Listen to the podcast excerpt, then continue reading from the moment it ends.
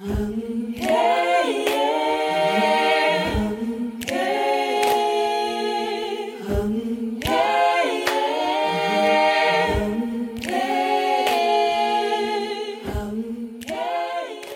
lytter til Kan Venus synge? En podcast om at være kvindelig musiker i den danske musikbranche. Og ikke mindst om musik. Det er et faktum, at kvindelige musikere ikke får lige så meget spilletid i radioen som deres mandlige kollegaer. At de ikke bliver streamet i lige så høj grad. At pladeselskaberne ikke satser lige så mange penge på dem. Og at de fleste spillesteder og festivalers programmer domineres af mænd. Men det er også et faktum, at der er masser af dygtige kvindelige musikere derude. I hvert af mine programmer inviterer jeg, Josefine Ram Skåning, en af dem ind til en samtale om at være kvinde i musikbranchen. Og hver gang vil vi gå i dybden med et musikstykke eller en sang, for det er trods alt musikken, det hele drejer sig om.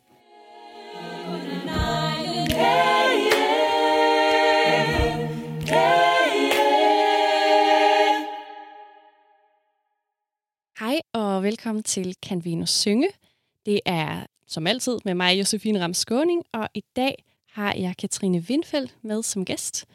Og Katrine, du er komponist og arrangør, pianist, og så er du leder af Katrine Windfeldt Big Band. Yes, Og det er altså sådan jazz og jazzverdenen, du Ja. bevæger dig indenfor. det må man sige. Ja. Og jeg ved godt, det er et stort spørgsmål måske, men vil du ikke fortælle lidt om dig selv og sådan dit liv med musikken? Jo, jeg arbejder jo primært med min egen musik. Skriver og komponerer og arrangerer. Og jeg øh, arbejder dels med mit big band, som øh, er mit hovedprojekt, og så ved siden af det, så har jeg lidt mindre band, som er min sextet, som spiller samme musik, men i lidt sådan mere kondenserede arrangementer, kan man sige. Det er jo ikke helt de samme sådan... Man kan ikke skrive helt de samme ting for en sextet, som man kan for et big band. Men begge grupper fungerer rigtig godt, og jeg er enormt glad for at spille med begge. Og så er jeg øh, ofte, som jeg er sådan lige faktisk de her dage, så er jeg gæstekomponist. Ofte så bliver jeg brugt af andre ensembler, som skal bruge en, der kan skrive musik for big band. Så lige nu der er jeg i Aarhus øh, og Aalborg og Holstebro og arbejder med ungdomsbig bands, som så spiller nogle af mine lidt enklere arrangementer. Så jeg, øh, jeg lever af sådan at både arrangere for andre og skrive og spille for mine egne ensembler. Og, og hvad var sådan, hvad kan man sige, din vej ind i musikken? Hvordan startede alt det her? Jeg er opvokset i en musikalsk familie. Mine forældre er ikke professionelle musikere, men vi har lyttet meget til forskellig musik, men faktisk ikke, øh, ikke så meget jazz, men øh, mange andre ting, at vi har sunget meget kor og sådan, så jeg, øh, jeg er bare kommet ind i musikken ved at komme fra en meget musikelskende familie, og min mor spiller klassisk klaver. Og udover det, så, så kommer jeg også fra en, øh, en verden, hvor man godt må være fabulerende og godt må sige noget fjollet, uden folk de sådan rynker på næsen af det. Og det er noget, jeg har reflekteret rigtig meget over på, det sen, på, min, på mine ældre dage. Nej, på det senere, senere i livet, at, at det at være jazzmusiker, det kræver altså også noget mod, og det kræver, at man øh, er med på præmissen om, at man improviserer meget af tiden, når man spiller. Og det er derfor, jeg tror, jeg ikke blev klassisk musiker, men blev jazzmusiker, fordi jeg ligesom insisterer på at kaste mig ud på dybt vand, og det følger der en masse helt fantastiske oplevelser med i. Så det er den der præmis med, at i og med, at vi som som jazzmusikere improviserer, så er der både muligheden for, at det kan blive helt fantastisk, og sådan noget, man skaber her og nu. Og der er også risikoen for, at det nogle gange falder lidt til jorden, fordi man ikke helt griber eller forstår hinanden. Og den præmis er der mange, der ikke er særlig bekvemme med, fordi det ligesom indeholder den der risiko. Men til gengæld så glemmer man, tror jeg også, hvis man vender ryggen til det, at det rummer øh, muligheden for fuldstændig fantastiske øjeblikke. Men man skal være klar til at være en personlighed, der ikke er bange for nogle gange at sige noget forkert, og så kan man altid vende tilbage og så næste gang, så gør man det på en anden måde. Og at man ikke er bange for fejl, men man ser fejl som små åbninger, man kan gå ned af. Og det er sådan egentlig sådan hele forklaringen på, at jeg er jazzmusiker, fordi jeg elsker improvisationselementet. At man ligesom kan øh, åbne tingene og se, hvor langt man kan tage det. Altså, som jeg sidder og, og taler lige nu, så improviserer jeg jo også. Det havde været meget, meget kedeligt at være her i studiet, hvis jeg havde skrevet det hele ned. Så det er jo meget sådan menneskeligt at improvisere. Det, vi gør det jo alle sammen. Men på en eller anden måde er der mange, der synes, det er skræmmende, når det er i musik. Det er rigtigt. Det synes jeg er utrolig spændende, det du sidder mm-hmm. og Mhm. fortæller, men det er rigtigt. Og det har jeg faktisk også tænkt over i forhold til, øh, ja, i forhold til det her med jazz, og i forhold til, at jeg har siddet og kigget på, på din musik nu her. Netop det der med at improvisere, det er, øh, det det er også noget, man skal ture Ja. og kaste sig ud i, fordi at det ikke er... Ja, fordi man ikke bare får at vide, hvad det er, eller vist, Ja, hvad det er, man skal spille. Man øver sig på sit sprog, og så kan man så formulere sig på en ny måde hver gang. Ligesom man taler forskelligt til forskellige mennesker, så, så spiller man forskelligt til forskellige publikummer, synes jeg. Sådan, at hvis publikum er mega meget på og klapper og er positiv, så får jeg også lyst til at tage flere chancer, og jeg får også lyst til at spille bedre, eller det er som om, at man... Altså, jeg ved godt, at jeg ved godt, at alle bands bliver påvirket af publikum på en eller anden måde, eller alle skuespillere. Det er, jo, det er jo ikke noget nyt, jeg sidder og siger her, men på det improvisatoriske plan, så sker der også noget, det er, at man ligesom tør at være fri, kan man sige. Når det er så sagt, så bruger jeg jo rigtig meget tid på at komponere musik, og min, min big band musik er jo også meget gennemkomponeret, så jeg arbejder jo dels med improvisation som pianist, men min musik, mine plader, det er jo big band plader, så det vil sige, at der er en rigtig stor komposition bag om alle numrene. Men det er fordi, jeg har rigtig, rigtig mange idéer, og hvis man skal få det til at lyde sindssygt godt med 15 musikere eller 17 musikere samtidig, så skal man skrive det ned og organisere det, for det bliver det der kæmpe maleri hver gang. Fordi det er heller ikke meningen, at mine 15-17 musikere skal sidde og improvisere ud og ind af hinanden. Det er ikke det, det handler om. Så min, det, min verden, det er en blanding af stringent komposition og improvisation. Det at skrive et stykke big band musik, det er jo ligesom at skrive en symfoni med en hel masse stemmer, en masse små karakterer, og det er ligesom at skrive en film. Men så er der også nogle øer midt i musikken, hvor folk kan få lov at improvisere. Man skriver en kæmpe fortælling med en masse ting, der sker. Der er et hændelsesforløb. Buff, så slipper man det fri, så er der en solist, der kan ligesom tage den og komme med sin individuelle stemme. Og det format er helt fortryllende. Altså, det er virkelig fedt.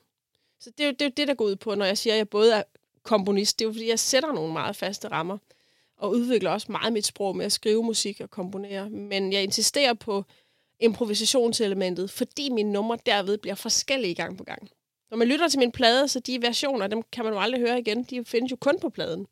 Ja. For solisterne spiller jo på en ny måde, ikke? Jo. Når jeg skriver musik, så improviserer jeg det også frem. Så sidder jeg og nørkler ved klaveret. Så når der kommer noget, jeg- jeg gerne vil holde fast i, så skriver jeg det ned, ikke? Så er det pludselig en komposition, ikke? Jo. Så det hænger også sammen, komposition og impro.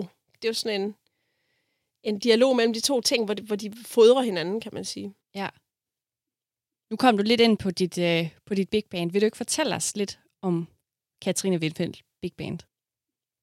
Et normalt big band er på 17 mand. Det er jo sådan en... Øh, det er jo sådan et gammelt format, hvor det passer med det antal instrumenter. Jeg har lige øh, kogt en lille smule ned. Og det med, at vi kun er 13 personer, gør, at der faktisk, der, det er sådan lige lidt smidigere rent økonomisk og til prøverne. Og der er sådan nogle spillesteder, hvor vi som dels har råd til os, og dels så kan vi faktisk lige præcis være på scenen. Altså, vi har spillet en del gange ind på Jazzhus Montmartre i København. Og, og det vi lige er sådan lige lidt færre, det gør, at vi lige kan være der. Og jeg kan sagtens skrive musikken, så den lyder godt med det format. Nå, det var, det var antallet, det var ikke så spændende at høre om, men, men det er det der med, at det er usædvanligt at have så et stort band. Ja. Og det er folk, som er meget forskellige. Der er nogen, der sådan er gode til at, at spille meget vilde soloer, og så er der nogen, der har en meget blød klang, og nogen, der er meget sådan... Øh... Jamen, det er jo meget forskellige personligheder. Nogle er lidt mere stille, nogle er vilde, og, og jeg har ligesom prøver at, at lave en, øh, en mangfoldig flok, for at, at, at jeg sådan kan trække på forskellige farver. At det skal ikke være sådan en homogen, kedelig flok og sådan nogle perfekte nodelæsere. Og sådan. Altså, det er sådan lidt en, en broget skare af, af danske, svenske og polske musikere. Og det, øhm, det er fedt, og det er både musikalsk og socialt enormt sjovt. Ja. Min historie har båret meget præg af, at det er gået utrolig godt for mit big band lige fra starten. Og jeg tror også, det er en af grundene til, at jeg har kunne holde gejsten op, at, at det gik meget hurtigt med, at vi fik rigtig meget at lave, og jeg udgiver min fjerde plade med big band nu her om en måned. Ja. Så, øh, så forløbet, det er jo, det er jo sindssygt øh, meget arbejde, jeg har lagt i det. det. Det tager sindssygt lang tid at skrive alt det der musik. Og holde sammen på folk og alt det logistiske og sådan noget, så det har været helt vildt meget.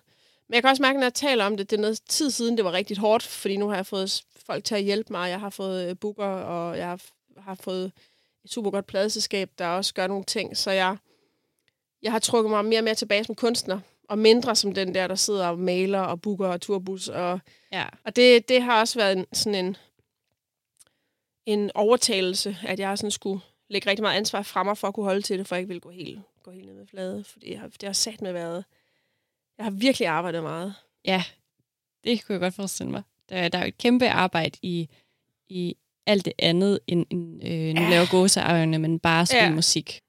Jeg tror, det peakede, da jeg, eller der, sådan virkelig hvor det gik op for mig, puha, jeg har brug for noget hjælp. Det var da jeg organiserede en seks dages tur i England med Big Band, mm. hvor vi spillede i London og alt muligt. Altså, dels selv at skulle spille på nogle af de der fede klubber, og så skulle organisere det hele med hotel og transport og sådan noget. Det, det var altså godt nok hårdt. Jeg har fået rigtig, rigtig meget erfaring, men det var det, jeg også opdagede. Det er ikke, altså, der er ikke nogen, der, der, der roser mig for at være helt smadret. Der er ikke nogen, der kommer mm. og samler mig op, hvis jeg går helt ned og sådan får stress, eller sådan skal ligge i sengen. Man er sgu nødt til at passe på sig selv. Der kommer ikke nogen, der passer på en. Folk siger, at nu vil du heller ikke blive for stresset, men, men problemet er, det er sådan så... Det er så sjovt, det man laver, så man kan også hurtigt bare brænde fuldstændig ud. Ja. Så jeg har måttet lære at jeg har måttet lære at indse, at jeg har brug for hjælp, fordi jeg er sådan meget... Øh, øh, altså, opvokset på Sydfyn og øh, er vant til at øh, bo i en lille landsby og cykle 10 km i skole og knokle helt vildt. Altså, jeg kommer fra sådan en arbejderkultur mm. på en eller anden måde, hvor jeg er så vant til at tage fat, og man skal gøre tingene selv, eller... Ja. Det er sådan en stolthed, som jeg har skulle lægge fra mig. Ja. Øh, også nogle af de sjove ting. Det kan være stimulerende at sidde og booke et hotel, for jeg hvor skal vi bo lidt, men, men det der med at øve sig på at lægge Altså, at lægge tingene fra sig, og ej, så skal der også være kaffe, og det der sådan pylder mm. yeah. gen med, ej, så skal der også være kaffe. Sådan, hold op. Sig til folk, der ligger en café, skal de selv gå ned og købe noget kaffe, eller være med hele tiden og skulle plise for meget, for det, det er mm. ligesom, folk kan sgu godt. Så det er virkelig en, en balance med at tage ansvar på de rigtige punkter. Det har været en lang proces, så jeg har dels altså kunne, når jeg ser tilbage, jeg har udviklet mig sindssygt meget som, både som musiker og som jamen også bandleder, og hele ja. det personlige at tale til folk, og nogle af dem er en del ældre end mig, nogle af dem har været min lærer, og det, hvordan sætter man sådan en på plads? Altså siger, du simpelthen kommet til tiden, når du spiller forkert i takt 8. Ja. Hold da op, hvor har jeg lært meget, og det har godt nok været hårdt, men også sindssygt fedt. Det kan jeg godt forestille mig, og, mm. og på mange måder kan man også sige, at der er Big Band heller ikke den mest hvad skal man sige, oplagte, eller sådan lette model at vælge. Netop som du siger, der er, der er meget logistik, der er meget transport, der er mange mennesker, der er mange, der skal aflønnes, der altså, der skal være plads til dem på scenen. Ja, ja. Um, ja. Altså skabe en god stemning i bandet. Man skal skrive noget god musik. Man skal også have, have nogle penge på bordet. Altså, ja. Uanset hvor, hvor fedt det er det at skrive, og uanset hvor meget vi hygger os, så er det jo professionelle musikere, de skal skulle have nogle penge, og det gør også bare, at man skal virkelig søge, og man skal være heldig med at få noget støtte, og for det er jo ikke, altså, spillestederne vil jo gerne betale for os, men de kan jo ikke ligesom lægge 40.000 hver gang, vi kommer og spørger, om vi må spille. Det er jo et eller andet med at at være god til at søge nogle fonde. Jeg har også været meget begunstiget af nogle fonde, der virkelig har støttet mig. Det har vi været helt afhængige af. Ja. Og mit kodeord har bare været altså vedholdenhed. vedholdenhed. Jeg arbejder på det her hver dag. Ja. Enten med at øve, eller fikse hjemmesiden, eller printe nogle noder, eller jeg hele tiden går og vogter min køkkenhave. Ikke? Altså, jo. Der er aldrig noget med at tage en måned, hvor jeg laver noget andet. Altså, jeg, jeg holder mig virkelig til ilden. Ja. Og lever et meget simpelt liv. Jeg laver ikke alle mulige mærkelige ting. Hvis man filmede min hverdag, ville det være en meget kedelig film. ja, det sker ikke så meget. Jazzverdenen er jo på mange måder en øh, mandsdomineret verden. Altså alene af den grund, at der er flest mandlige mhm. jazzmusikere. Mm. Det, jeg var inde og tjekke øh, DMF's medlemmer, og der er sådan jazzspillende medlemmer, der er det også cirka altså en, en tredjedel kvinder, hvilket faktisk er okay godt i forhold til ja. mange andre genrer. Men jeg tror ligesom inden for andre genrer, så er de fleste kvindelige jazzmusikere, de sanger. Ja, ja. Når man kigger på de andre roller, øh, så er der ikke så mange instrumentalister. Det er der ikke, nej. Det er virkelig få, desværre. Ja. Er det noget, du tænker over, at du sådan er, er en af få på en måde? Altså, jeg vil sige, selvfølgelig er det noget, man sådan er... Øh, jeg kan jo ikke undgå at, at vide det, eller være bevidst om det, men det er ikke noget, der sådan er negativt for mig. Mm det har der været i nogle år, hvor jeg synes, det har været øh, lidt svært ikke at have nogle kollegaer, men jeg er også blevet sur på dem, jeg kendte, fordi de sådan var, de var for forsigtige til at tage med ind og jamme, og jeg spurgte nogle af mine, mine andre kvindelige kollegaer, som var skide gode, altså, ej, men nu skal vi lige, nu kan vi to standards, nu skal vi altså ind, der er en, en jam session, skal vi ikke til så gør vi det lige sammen her, ikke? Så, så går vi op og spiller den, den vi kan, og sådan noget. Der har, synes jeg, jeg har sådan oplevet, at mange af mine kvindelige kollegaer har været for forsigtige, eller ikke rigtig vilde det, og så har jeg skulle føle mig ret alene Mm. Men nu har jeg så mange fede mandlige kollegaer, at det ikke betyder så meget mere. Nu har jeg så mange andre, jeg boldrer mig med. Og mit eget big band, jeg har, der er kun én kvinde med ud af mig, men det nytter ikke noget. Jeg kan jo ikke gå efter at have lige mange kvinder eller mænd, fordi min musik, den kræver, altså, at du spiller på en helt bestemt måde. Og der er mange professionelle kvindelige musikere, der spiller godt, men de, hvis de bare ikke lige spiller min genre, eller sådan, så, så nytter det jo ikke noget. Det er jo på så højt et niveau. Og det er heller ikke noget, der er vigtigt for mig. Jeg synes mm. faktisk, øh, hvis jeg skal være helt ærlig, at jeg har spillet en del kontekster, hvor nogen har prøvet at samle et kvindeband, eller vi kun har været kvinder, og det har sgu aldrig fungeret særlig godt. Altså, øhm, jeg har enormt nemt ved at arbejde med mænd, og har så mange enormt fede kollegaer. Mange af dem er i virkeligheden meget mere generede typer, end mange af mine kvindelige kollegaer. Og det der, sådan, jeg nævnte med at komme fra en, en familie, hvor der var sådan noget højt til loftet, og det var sådan fabulerende, og man kunne godt have en eller anden skør hat på og sige noget fjollet, uden man sådan blev i rettesat. Altså, man, fik, man må gerne fjolle. Altså, det, det betyder meget, humor betyder bare sindssygt meget for mig. Det var alvorligt, det at lave eller det seriøst, men, men det der med, at man sådan, øh, kan, kan tage lidt let på tingene på nogen måder. Det, jeg tror, det var Christian Oskud, der sagde, det er sjovt at spille, men det er ikke for sjov. Mm. Altså, det er ikke for sjov, jeg er musiker, men hold kæft, hvor er det sjovt. altså, ja. jeg tror for mange kvinder, der er det stadigvæk, hvilket undrer mig, men det er stadigvæk den der med sådan, at ah, men, det må ikke blive for fjollet, og og man skal spille ja. rigtigt, og der er altså en eller anden form for berøringsangst med de der ting, og det, det gør bare en enorm forskel. Det gør bare, at det bliver sværere at komme ind i de der jazzklikker, fordi der er bare en anden jargon, og det er ikke fordi, det sådan er macho, men det er bare en mere frimodig og lidt mere sådan afslappet. Det tror jeg bare, der er mange, der ikke føler sig så velkomne. For jeg synes, det er lidt mærkeligt egentlig. Det er jo mystisk, at det bliver diskuteret meget, men, men jeg, jeg synes også, at, at altså, musikken er bare så stor, og altså, jeg elsker det bare så sindssygt højt, så jeg, jeg har ikke noget valg. Selvfølgelig skal vi have ligestilling, og selvfølgelig skal alle have muligheden. Men hvis det nu er sådan, at det bare tiltaler flere fyre, som til gengæld bare knokler og øver sig helt vildt, så skal vi heller ikke bruge alle pengene på at få piger til at begynde at spille jazz. Hvis det er ikke noget, de vil. Altså, det, der er jeg sådan lidt hardcore med det der. Jeg synes, det kan blive alt for meget, men man skal tages helt vildt meget i hånden og sådan noget. Samtidig så ved jeg, at jeg har fået nogle muligheder, fordi folk har synes, det var fedt. Ej, der har vi en kvinde, der kan være lidt mm. forbillede, hun har noget drive. Så så jeg sidder og så saver i den gren, jeg sidder på, for jeg ved godt, at jeg også har fået nogle tilbud, fordi at de gerne vil have en kvinde. Og det er jeg også meget taknemmelig for. Men i længden, der, der er det vigtigt for mig at vide, når jeg bliver spurgt om noget, at det er fordi, jeg er dygtig. Altså, det, det, det, er, jo, det er jo ret obvious, ikke? Men, så den er lidt tricky, men jeg er sådan lidt mere kynisk over for det hele det spørgsmål. I hvert fald i, når vi snakker den danske jazzscene generelt er du sindssygt ude i verden. Altså, det er jo frygteligt at se, hvordan kvinder stadigvæk bliver undertrykt i øh, Saudi-Arabien. Jeg ved snakke hvad. Så vi, det, det, er jo, det er jo helt klart, at hvis vi zoomer ud på global plan, og ikke engang så langt fra Danmark, det er da klart, der er sindssygt langt tilbage. Jeg synes, vi er nået et sted i Danmark, hvor det er simpelthen så... Der, der har aldrig været så mange muligheder, så mange opfordringer til unge kvinder og kvinder gerne. Kom og spil, og du bliver, og vi vil gerne have kvinder. Og det, det er sådan helt, så jeg synes, vi er nået et punkt nu, hvor vi kan snart ikke gøre mere. Klart, vi skal sådan rekruttere i bunden og sådan noget, og sørge for sådan talent. Det er lavet i dag med en masse yngre øh, kvinder, som spiller. Super fedt at se. Men vi kan ikke rekruttere i toppen. Så det er lidt min holdning til det. Ja. Jeg kan sagtens forstå, hvad du mener, at når man først laver musik professionelt på et højt mm. niveau, så er det jo først og fremmest det, det går ud på. Ja, ja. Og så tænker jeg også lidt det, du snakker om med, altså med improvisation tidligere, og det her med at jamme, og at det måske jeg ved ikke, om det har noget med traditionelle kønsroller eller noget, men den måde, som, som piger eller kvinder mm. ligesom bliver opdraget på til netop ikke at være ja, ja. så, altså slå sig så meget løs måske, som man, som man gør mm. i, i jazz og musik generelt. Virkelig, virkelig. Altså det der med, at man får at vide, at man er fjollet, eller sådan, men også det der med, at jeg oplever ofte, at, at der er et stort kontrolbehov på en måde. Man skal have sådan mm. en plan. Så samtidig med, at jeg siger det, så er der jo virkelig i andre kunstneriske genrer enormt mange sindssygt øh, eksperimenterende musikere inden for dans og billedkunst og sådan noget. Så jeg, så jeg trækker samtidig også mine ord lidt til mig, fordi jeg, der er jo masser af vildskab at finde. Ja. Jeg har tænkt lidt på, om der også kan være noget i... Der er nogle stereotyper om jazzmusikere og jazzlyttere. Altså jeg tænker også, hvis jeg skal forestille mig, jeg ved godt, det er både stereotyp og forældet øh, jazzlyttere, så er det meget en, altså, en samling intellektuelle mænd i ja, ja. et tilrådet lokale med nogle lædersofaer ja. og dæmpet lys. Og udover det lyder som en klub, jeg gerne vil være mm. med i, ja. kan der være noget om, at jazz tit bliver præsenteret på en måde, der henvender sig ja. måske mere til mænd. Det kan sagtens være.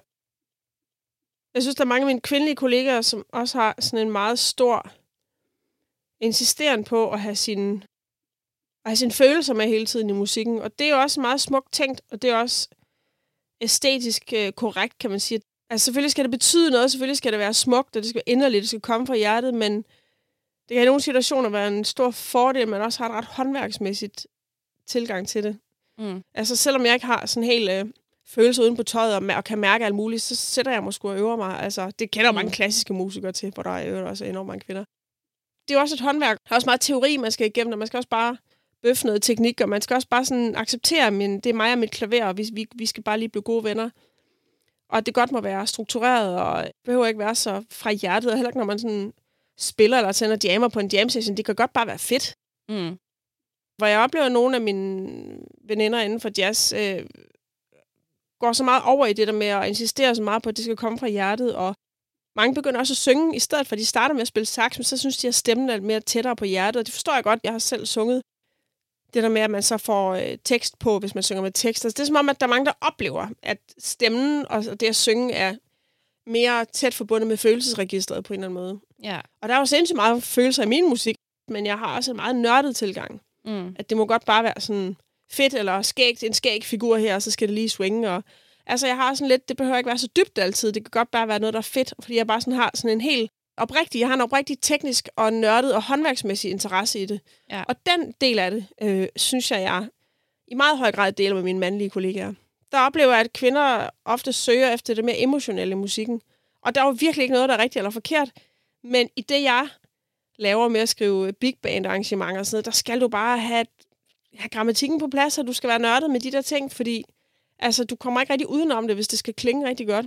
Så for mig hænger håndværk og teori og sådan noget, og, og det følelsesmæssige og udtryksmæssige fuldstændig sammen. Fordi jeg, altså ved at kunne mestre øh, redskaberne, så mestrer jeg jo også at kanalisere følelserne. Altså det gør bare, at mine øh, cylinder, hvor, jeg, hvor kuglerne bliver blæst ud af, af, af skyderen på, de er fuldstændig clean. Så det, man udtrykker, har frit løb, kan man sige. Og det kommer helt an på genren, men det, det er også sådan et, et fællesskab, jeg synes, jeg har i meget højere grad med mine mandlige kollegaer den der nørdede tilgang, hvor vi, vi snakker musik, så snakker vi ikke altid om, at oh, jeg bliver bare sådan vildt grebet, men så siger man, ej, det er så vildt frækt at spille E-dur oven på en, øh, en BB-dur, fordi det har du tænkt på, og så kan man lige spille F bagefter. Ja. Den er bare sådan nørdet. Det elsker jeg, fordi det er, jo, det er jo det, jeg sidder og piller med. Altså. Men nu snakker jeg meget ud fra mit eget miljø i København og i Danmark generelt. Ikke? Altså, ja. Nu vi snakker om det, det er min oplevelse. Jeg kan godt øh, jeg kan også sagtens forstå, at det nørdede er også bare helt vildt fedt. At det kan man altså også godt få vildt ja, ja. meget optur over. Mm. At være nørdet, det er jo at sortere i sine redskaber. Bare min seneste plade, Orca, det er jo så utrolig forskellige numre, lange passager, snørklede temaer, der udvikler sig. Det er jo sindssygt detaljeret musik. Det kommer altså ikke af, at man bare sidder og har nogle følelser og skriver, altså ikke for at være grov, men det kommer sat med, at man studerer det, og man er nede i man er nede i materien, og det er jo virkelig skrevet med hjertet. Det er jo skrevet sådan, puh, men altså, det er en masse redskaber, som jeg har finpudset og fundet frem. Det, jeg så også det der med, at man sådan sætter en, en modsætning mellem at nørde og så det følsomme. Det er også en, en kæmpe misforståelse. Mm. Altså, jeg er jo jeg er så forelsket i musik, så jeg vil, jeg vil kende alle detaljerne af det. Jeg, jeg, jeg sådan vil bare have det så tæt på mig som muligt. Man er helt opslugt af det andet, så, så man kan ligesom ikke få detaljer nok, og sådan, nå, hvor sjovt, ikke? Altså, at det er jo den der kærlighed til dig, at jeg vil, jeg, jeg vil så gerne være i stand til at formidle musikken på optimal vis, så, så jeg skal jo tilegne mig alt. Mm. Så for mig er det heller ikke en modsætning.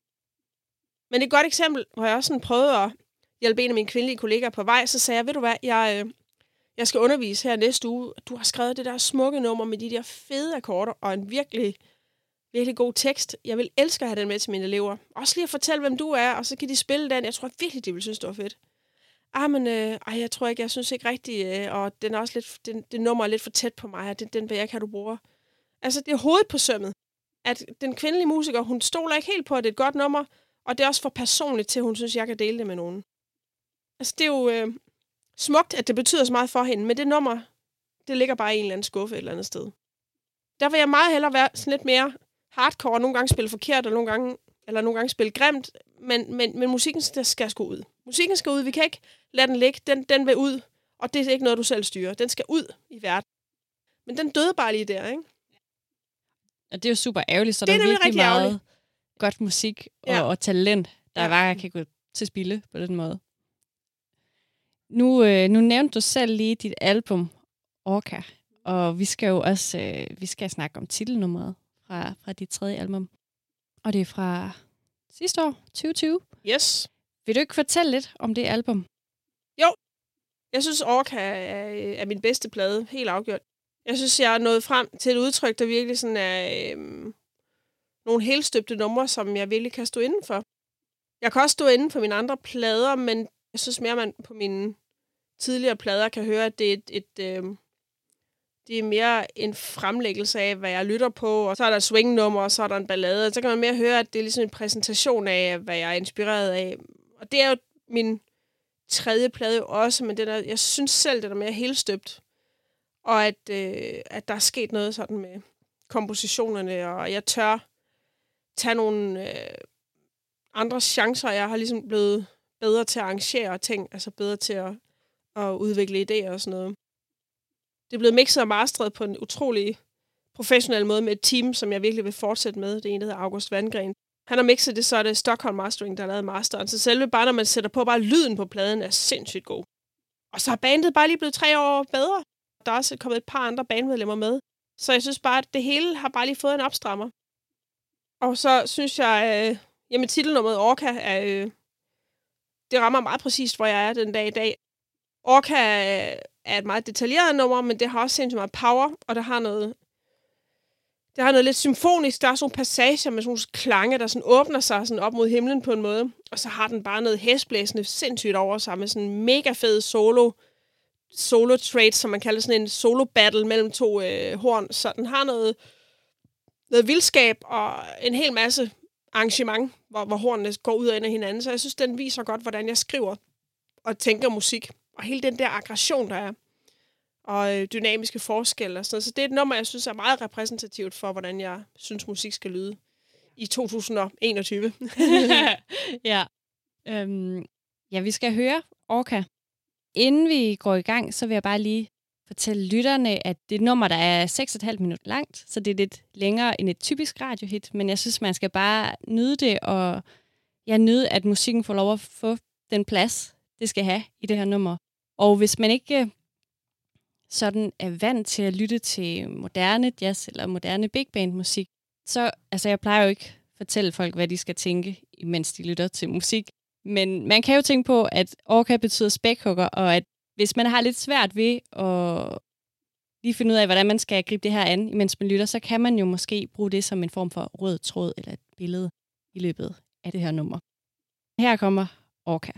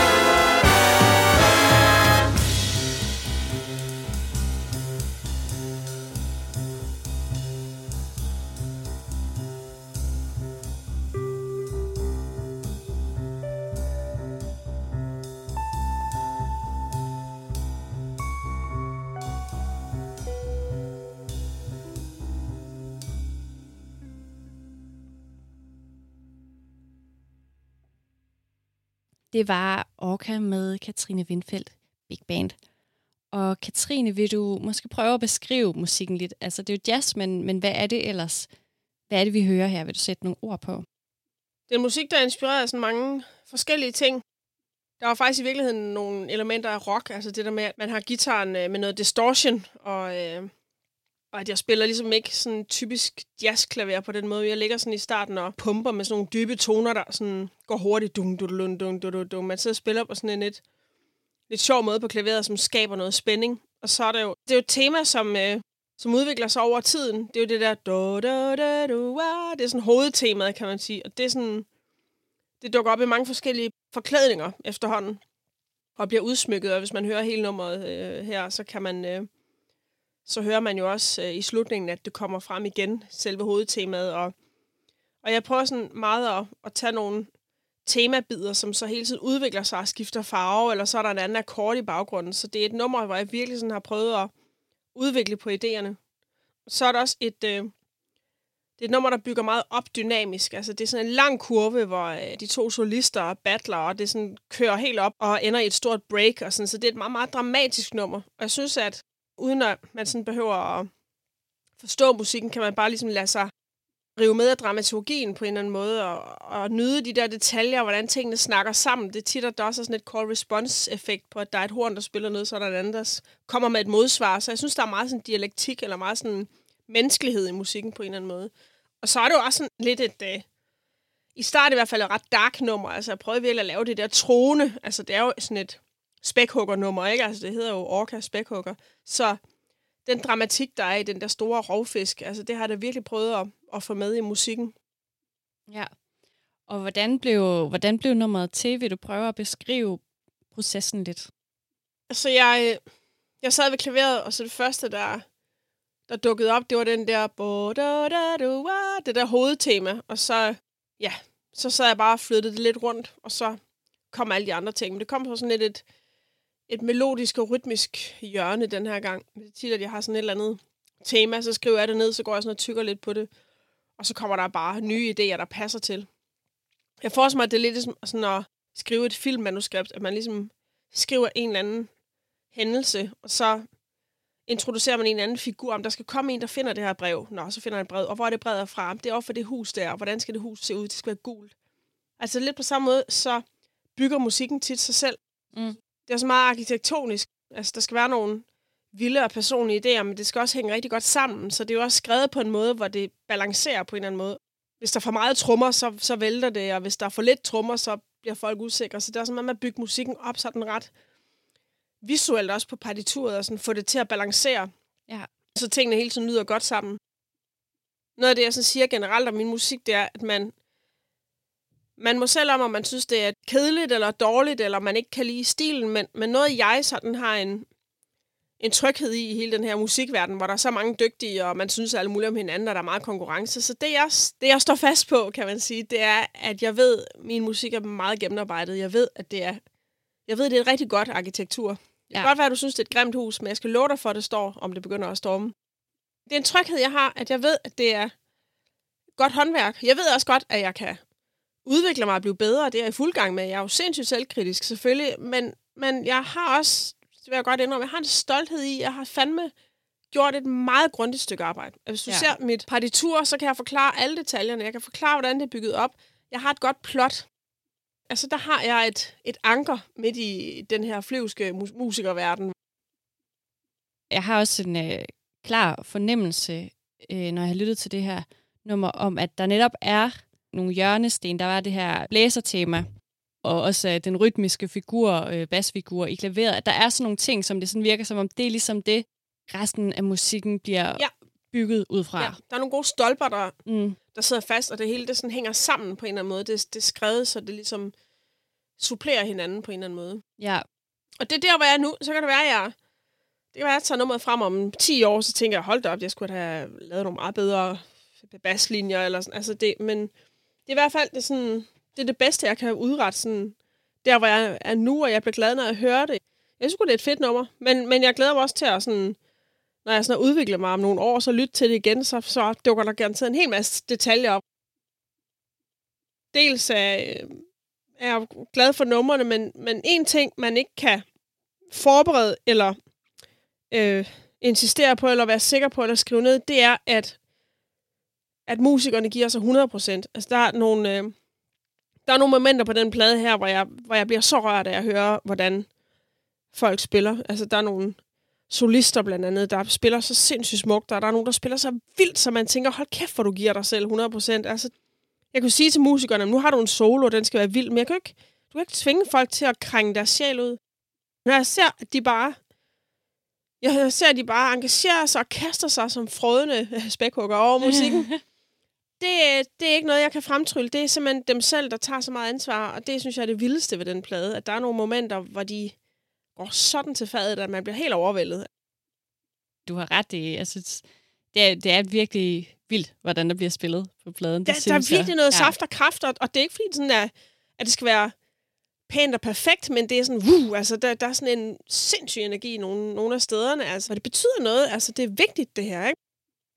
De musikere, der spiller på min plade her, de er jo både enormt dygtige, men de er også så musikalsk store op i hovedet, så de, så de forstår, altså de har så stor, det er også det med at være en stor musiker, det er jo ikke kun, hvor, det er jo absolut ikke kun, hvor hurtigt man kan spille, og hvor, hvor mange standards man kan. Det er jo det er noget med, hvor stort et abstraktionsniveau man har. Ja. Hvor meget man sådan kan hvor meget de kan tyde, hvad jeg vil med noderne. Det er jo det, der er at være en stor musiker. Det er ja. at vide, hvad der skal til nu og her. Udover selvfølgelig at spille. Men når man har solo for eksempel, så skal man vide, jamen hvad, hvor skal det hen? Det er, når ja. man har sådan en intuition. Og, og det med, at de har begge dele, det er jo fuldstændig... Det er jo helt ideelt. For at det skal blive så levende, ikke også? Ja. Og jeg synes, man bliver virkelig altså, vivlet rundt af musikken i det her nummer, og man kan sagtens mærke, at der er der er sådan en eller anden form for nerve øh, eller intensitet ja, ja, ja. hele vejen igennem. Også der, hvor det dynamisk egentlig er, er meget lavt eller, eller ja. gået meget ned. Ja. Og samtidig, som du også snakkede om, så er der, når man lytter til det her nummer, især når man har lyttet til det nogle gange, der er et ret klart forløb, mm. som bygger op, og hvor man ligesom starter med, med den her klaverfigur, og blæserne kommer ind, og man bliver præsenteret for, for blæsertemaet, og senere med... Øh, jamen med den her jagt ja. øh, solo ja. mellem de to, ja. baritonsaks og, og trompet. Og så til sidst, så, så slutter det jo, altså jeg havde næsten lyst til at kalde det med en reprise. Ja. Altså der kommer det gør det nemlig. noget af det ja. samme fra starten. Det er en form for reprise med nogle små ændringer, det er helt rigtigt. Ja. Jeg har netop virkelig, som du siger, virkelig tænkt mig over udviklingen. Det der med at lave en dramaturgi, som er naturlig, men også man binder tingene sammen. Så man, hvis man har et stykke i starten, så kan man genbruge det senere, men med et nyt ansigt på. Eller man kan sige, at jeg, jeg bruger det samme, men nu, nu er der lidt twist. Altså, det er ligesom sådan en lidt en, en rammefortælling, ikke? Det er ligesom sådan en, en god film, hvor man sådan får flashback, men så er der sket et eller andet, at det er blevet aften, men det er det samme sted, eller det er sådan ja. lidt, øh, vi er stadigvæk på stranden, men nu er det blevet aften, og altså, jeg kan godt lide den følelse af, at man kan genkende noget, men man har forandret sig. Ja. Og møde en god ven efter fire år, det er sådan lidt den der ting, man tit komponerer ud fra.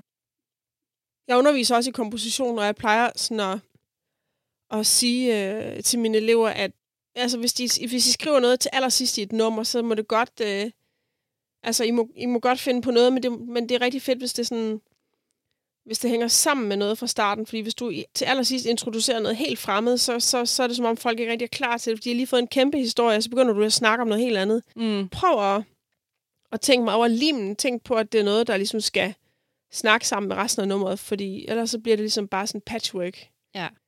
En ting er at at skrive nogle forskellige sådan, stykker. Der er jo det der mellemstykke, hvor bassen pumper og sådan noget, og man, man har jo tit en masse bestanddele. Men jeg synes, gode arrangører og komponister er dem, der er gode til at få tingene til at hænge sammen. Mm. Og lave nogle øh, naturlige overgange. Det, det er jo noget af det, der godt kan være svært. Man kan have en masse idéer, men hvis man ikke er i stand til at kæde dem sammen, så er det jo sådan lidt svært at få det til at... Ja. Det har altså været en meget lang proces for mig. Jeg har skrevet musik i mange år, men der gik noget tid, før jeg følte, at jeg var færdig til at skrive hele numre. Ja det er tit, man har en eller anden lille figur, man har liggende, og så kan man ikke rigtig komme videre, så det har også taget lang tid at komme der til, hvor man ligesom er flyvende som komponist.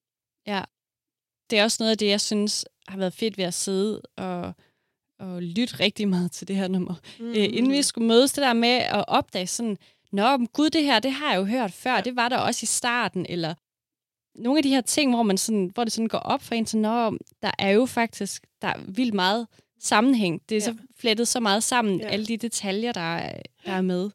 Det synes jeg også gør det fedt som lytter. Jeg synes godt, man kan sammenligne det lidt med en god film. Eller sådan mm. en god krimiserie, hvor alle brækkerne falder på plads. Altså, og den ikke er... Altså, det skal ikke være sådan helt overanalytisk. Det er ikke sådan noget med, at alt skal komme to gange efter fem minutter. Det er ikke på den måde, men at de der hovedtræk, der er med i det, at man tager... Jeg, jeg, jeg har en følelse af, at jeg tager ansvar for de karakterer, jeg introducerer. Så, så er man ikke ligesom, hvis man sidder og ser en film, så bruger man fem minutter på at høre en eller anden, et eller andet postbud sige et eller andet, og så, så er han slet ikke med længere. Så tænker man, hvad, hvorfor, hvorfor spildte vi tid med at sidde og høre på ham? Ja. Men hvis han så dukker op, fordi han, fuck, det er jo ham, der er faren til, eller, Mm. altså, jeg har sådan lidt øh, den analogi, fordi det synes jeg er en stimulerende måde at tænke på, når jeg skriver, at jeg skal tage ansvar for tingene, og hvis jeg kan genbruge det, så ved jeg, at det skaber en enorm sammenhæng i musikken, og det giver meningsfylde. At det ikke bare er et patchwork af alle mulige random, for så er det også svært at, at udvikle sig som komponist, så bliver det sådan lidt ligegyldigt. Men hvis man kan kæde tingene sammen og give det en mening, så er det som om, at det hele vokser meget mere. At det bliver tilfredsstillende som lytter, at man, oh, men det, der er en mening med de her. Mm. Der er en udvikling. En udvikling er jo en ændring. Det er jo ikke et skift. Det er jo ikke sådan, så... Øh, hvis jeg siger rød, gul, grøn, blå, brun, sort, så er det jo egentlig ikke en, en, en udvikling, så er det bare en serie Mm. af, af enheder. Men hvis jeg siger lyserød, rosa, orange, rød, så er det en farveskift i samme nuance, Mm. som udvikler sig. Og det det er der noget stimuli over, fordi du ligesom kan følge et forløb. Ja. Og det, det er lidt den tankegang. Man kan heller ikke forklare det helt, men, men jeg kan godt sige her, at, at jeg synes, det er sådan, jeg tænker lidt. Ikke? Altså, Ja. Og det giver, tror jeg for dig også giver god mening, Ja. som du beskriver din oplevelse. Helt sikkert. At der er noget dramaturgi, Ja. følelse over det. Ikke? Altså, øh, Det synes jeg helt klart, der er. Hvordan har du arbejdet med, hvad kan man sige, med billedet Orca, eller sådan med, med spækhuggeren som inspiration? Hvordan har du fået det ind i musikken, eller brugt det? egentlig så, øh, så har jeg ikke brugt det så frygtelig meget. Det var sådan mere, jeg, jeg kom ind i den der grundvibe med den der pumpeting i starten med, med klaveret, og så kom rytmegruppen ind. Jeg ville bare gerne skabe et ret dramatisk nummer, som havde noget lidt helteagtigt over sig. Og så, øh, så kom jeg bare på, at jeg har set en del dyrefilm, hvor jeg synes, det der navn Orca, det er fedt. Det er sådan et kort ord, som har øh, power, og så synes jeg bare, det var cool, at nummeret skulle hedde det. Så tænkte jeg, gud, men det passer meget godt med de her sådan lidt øh, dramatiske, mørke nuancer, jeg er gang i her, at det hedder orca, så blev det sådan lidt, nå, men sådan spækhugger, det er sådan en rovfisker, den er, men den er elegant, men den er også meget glupsk. Mm. Mm. Så ikke så meget mere end det, det er ikke noget, man sådan skal overfortolke på egentlig. Men øh, jeg synes, at man godt siger, at nummeret også har noget elegance og noget sådan noget voldsomt. Altså, så jeg synes, at det passer godt sammen. Men titlen kom lidt efter, jeg var gået i gang, ikke? Altså, altså det er jo det er jo cool, hvis folk kan lægge noget, nogle billeder i det. Det synes jeg, Mm. det er fint. Og man, og man siger, det er sådan en spækhugger-jagt. Det er den der, den der solo-battle. Det kan man ja. Da godt, hvis man synes, det er skægt, forestille sig, at det er sådan en, en, en jagt eller sådan. Ja. Men det er bare skrevet meget ud. Jeg skriver meget musik ud fra musikken selv til. Det er sjældent, at jeg har sådan de helt store, præcise billeder. Det er, det er meget sådan sanse... Mm. Det er, jeg går meget på sanserne og intu- intuitionen, ikke? Altså. Ja. Jeg går på intonationen. Jeg går på min intonation. ja. Vil du prøve at beskrive lidt, hvad er det, der sker i den der jagt-solo-ting der? Hvad foregår der i musikken i det stykke? Jeg synes bare, man kan høre, at de, øh, at de bygger det op. Man kan sammenligne det med et skænderi. De bliver mere og mere ophidset, og de spiller mere og mere sådan i munden på hinanden. I starten har de lidt længere tid hver for sig, og så har, altså, de snakker lidt længere tid, før den anden kommer ind, og så kommer den anden ind. Så bliver det kortere og kortere perioder, ligesom et skænderi, hvor man hugger, det gjorde det ikke, det sagde jeg, altså, det er lidt den sådan, analogier er bygget op om. Så til sidst, så spiller de bare begge to samtidig, og hele bandet øh, kommer ind, og så er der kæmpe kaos og et kæmpe break. Så det er sådan en stigen i intensitet på mange parametre. Så er der sådan nogle, øh, der er nogle passager under øh, soloen, hvor der sådan er nogle, altså jeg, jeg cuer til sådan nogle akkorder, hvor der sådan er en opadgående frase, hvor det, hvor det skifter lidt i det harmoniske grundlag. Det er ikke sikkert, at man lige tænker over det, men der er noget variation undervejs, ellers så spiller de meget på den der basgang, der er sådan et discoagtigt du, ga, gu, gu, ga, gu, gu, ga. Der sker enormt meget samtidig. Ja. Der er noget harmonisk udvikling, og der er den der ophidsende udvikling med, de, de, de mere og mere mundhuggeri. Og rytmisk tager det også til, trommeslæren tager mere og mere fat, og så kommer hele bandet ind, så er der også noget or- orkestral udvikling. Mm. Når man skriver sådan et stykke, så skal man overveje, hvor mange knapper kan jeg skrue på, hvor mange, hvad er det maksimale output, hvad kan jeg få?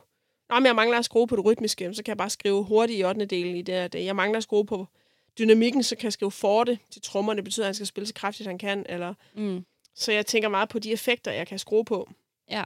Og maler på den måde, ikke? Og nu øh, kom du lidt ind på det harmoniske, som, altså, som jo er rimelig komplekst i det her nummer.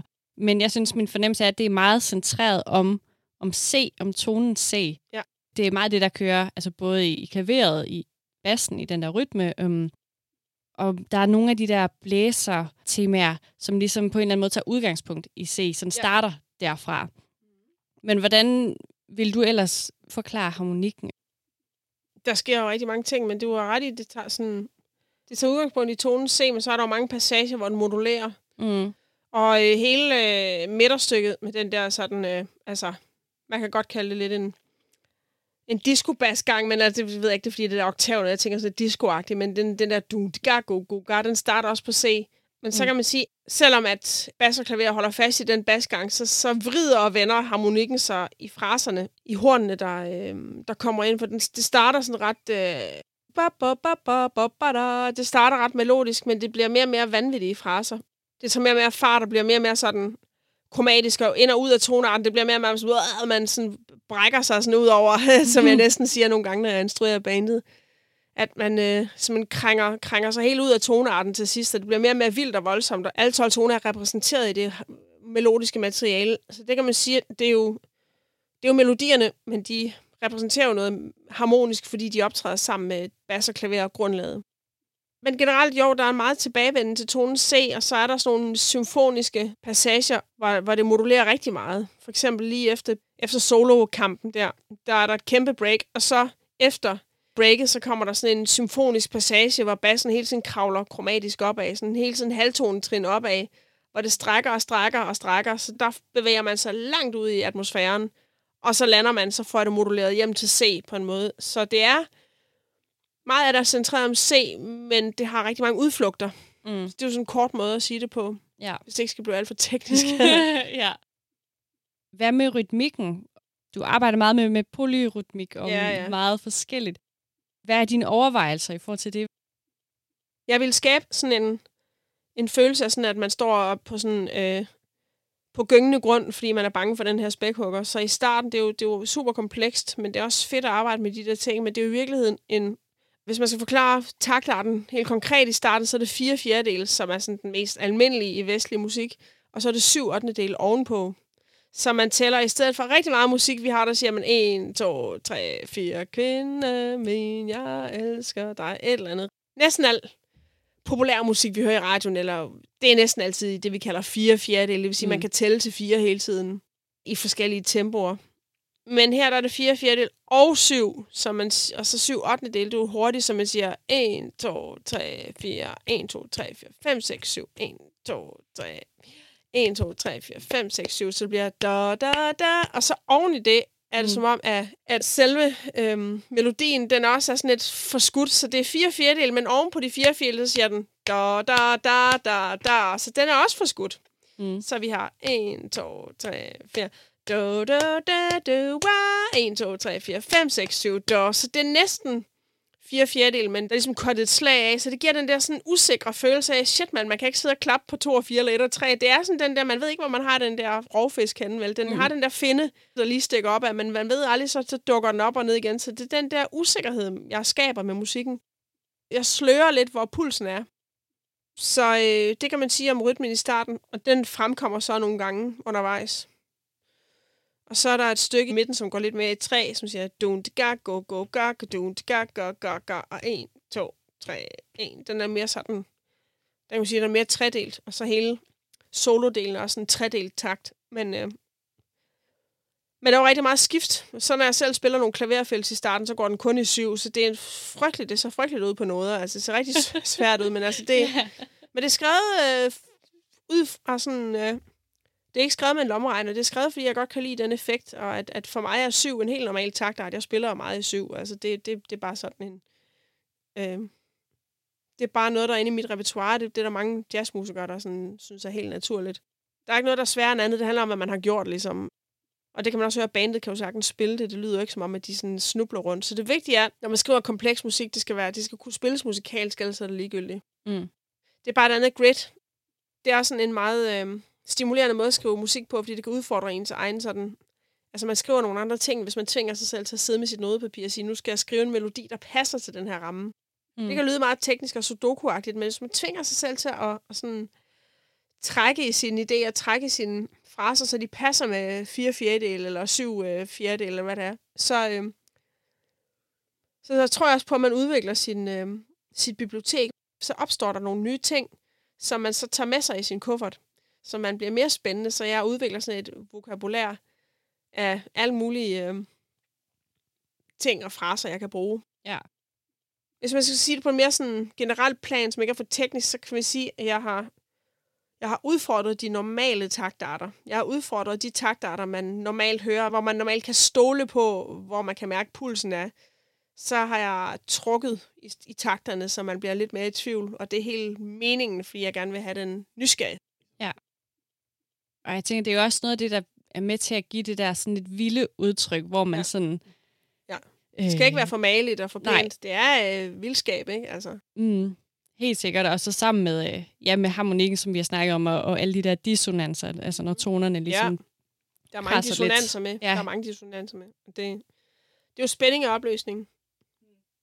Jeg synes, der er sådan, at i mange genrer er der meget musik, der sådan har vilde melodier eller nogle sjove klange, men jeg synes, det, det er ret ofte, jeg synes især sådan i, i populær musik, jeg synes, folk er for dogne med at udfordre det rytmiske. Altså, jeg kan godt lide, man er lige så kreativ med det rytmiske, som med alt det harmoniske og melodiske. Altså, man skal ture og, og, og, og stretche i sine ting, altså, for det er ligesom, det kan blive alt for monotont ellers. Altså, det er jo lige så, lige så meget, man kan have nogle sjove klange, eller en sjov melodi, der gør noget andet, så kan man også hive i rytmerne. Altså, det er simpelthen så kreativt, alt det, man kan finde på. Så det er simpelthen for ærgerligt, hvis man ikke opdager den guldgruppe, der ligger der. Mm. Hvis man har noget fed rytmisk inspiration kan man også lytte til noget musik fra Balkan. Det har jeg lyttet meget til. Det er jo, det er jo sådan en verdensdel, hvor, hvor det er meget mere normalt, og man er vokset op med at spille i 7 og 9 og 13 og sådan noget. Det er jo det, sådan, sådan folk ser jo helt, helt forskrækket ud, hvis man siger det i Danmark. Altså, men, øh, men der er jo nogle kulturer, der har en vidunderlig øh, forhold til rytmik. Det er jo rigtigt nok, at altså, her i Vesten, der er vi jo bare vant til, at det, det går i fire fjerdedel. Ja. Langt det meste måske Mm. Måske tre fjerdedel eller ja, seks ja, ja. del, men sådan... Øh... Men udover det, er det, bliver det hurtigt meget sådan fremmed for os på en måde, ikke? Ja, og det handler jo, det handler jo bare om, hvad man er vant til. Helt vildt. Altså, altså det er jo det. Ja. Det er fuldstændig ligesom krydderier, ikke? Altså, jeg husker, at jeg sådan... Altså, det var også med... I forhold til, hvordan jeg fandt jazzmusikken, der var, jeg var på nogle Balkan-camps, der var ret ung, og var meget sådan, øh, fascineret af folkemusikken og Balkanmusikken, fordi der var så mange rytmiske, spændende ting. Det, jeg så savnede der, det var, jeg synes, det harmoniske blev lidt for øh, endimensionelt. Det er meget sådan... Så det var rigtig fede rytmer, men sådan jazzens kromatik og jazzens øh, dissonanser og de der vilde akkorder, alt den der sådan kæmpe... Altså jazzens store klangverden savnede jeg øh, i Balkanmusikken, ikke? Og tilsvarende i jazzen savnede jeg det rytmiske vilde element. Jeg synes, der er for meget traditionel jazz, der er meget sådan rytmisk forudsigeligt. Man kan kort sige, at min musik er inspireret af Balkans rytmer, jazzens sprog og improvisatorisk element, og så også noget af klassisk, moderne klassisk kompositionsmusik, nogle af de der meget vilde dissonanser, det, det har jeg hentet derfra. Ja. Og så har man den distortede guitar i starten, og det der pump, det har jeg fra rockmusikken. Jeg har hørt sindssygt meget rock og pop og sådan noget. Så det nummer her er et sammenkog af alt det, jeg har lyttet til i årenes løb. Ikke? Altså klassisk rock, pop, jazz, free jazz, eksperimenterende jazz, balkanmusik. Det bedste af alle verdener har jeg kogt sammen til den her øh, fede sovs, som står og bobler på komfuret med, spæk, ja. med spækhugger-dressing til. ja. Så på den måde, det bliver meget, øh, ja, fusionsagtigt på den måde med... Virkelig, og det er også det, hvor man sådan kan forsøge at skabe sig et personligt udtryk, det er, at man ligesom tager inspiration fra forskellige ting. Ja.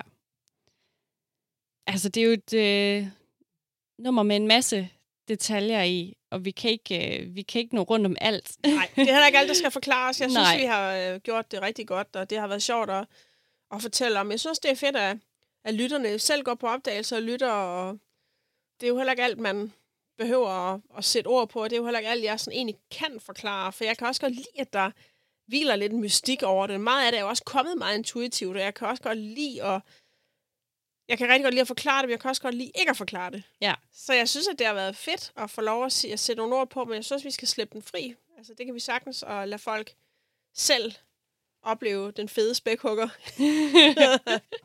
ja, det synes jeg også. Har du nogle, øh, har du nogle gode råd til øh, folk, der måske er sådan lidt nybegynder i, i det her med lidt til, til jazz og mo- moderne, mere moderne jazz?